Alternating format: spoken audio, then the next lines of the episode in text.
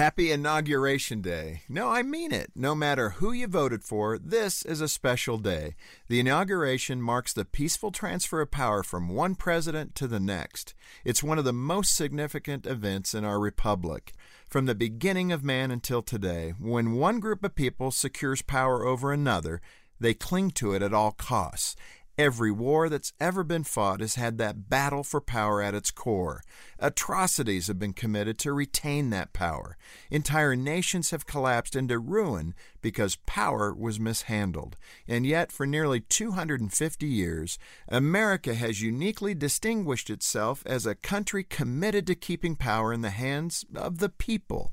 At least every four to eight years, an outgoing president, the most powerful leader in the free world, elected by the people, willingly and peacefully transfers his influence over the entire nation to a successor, also elected by the people.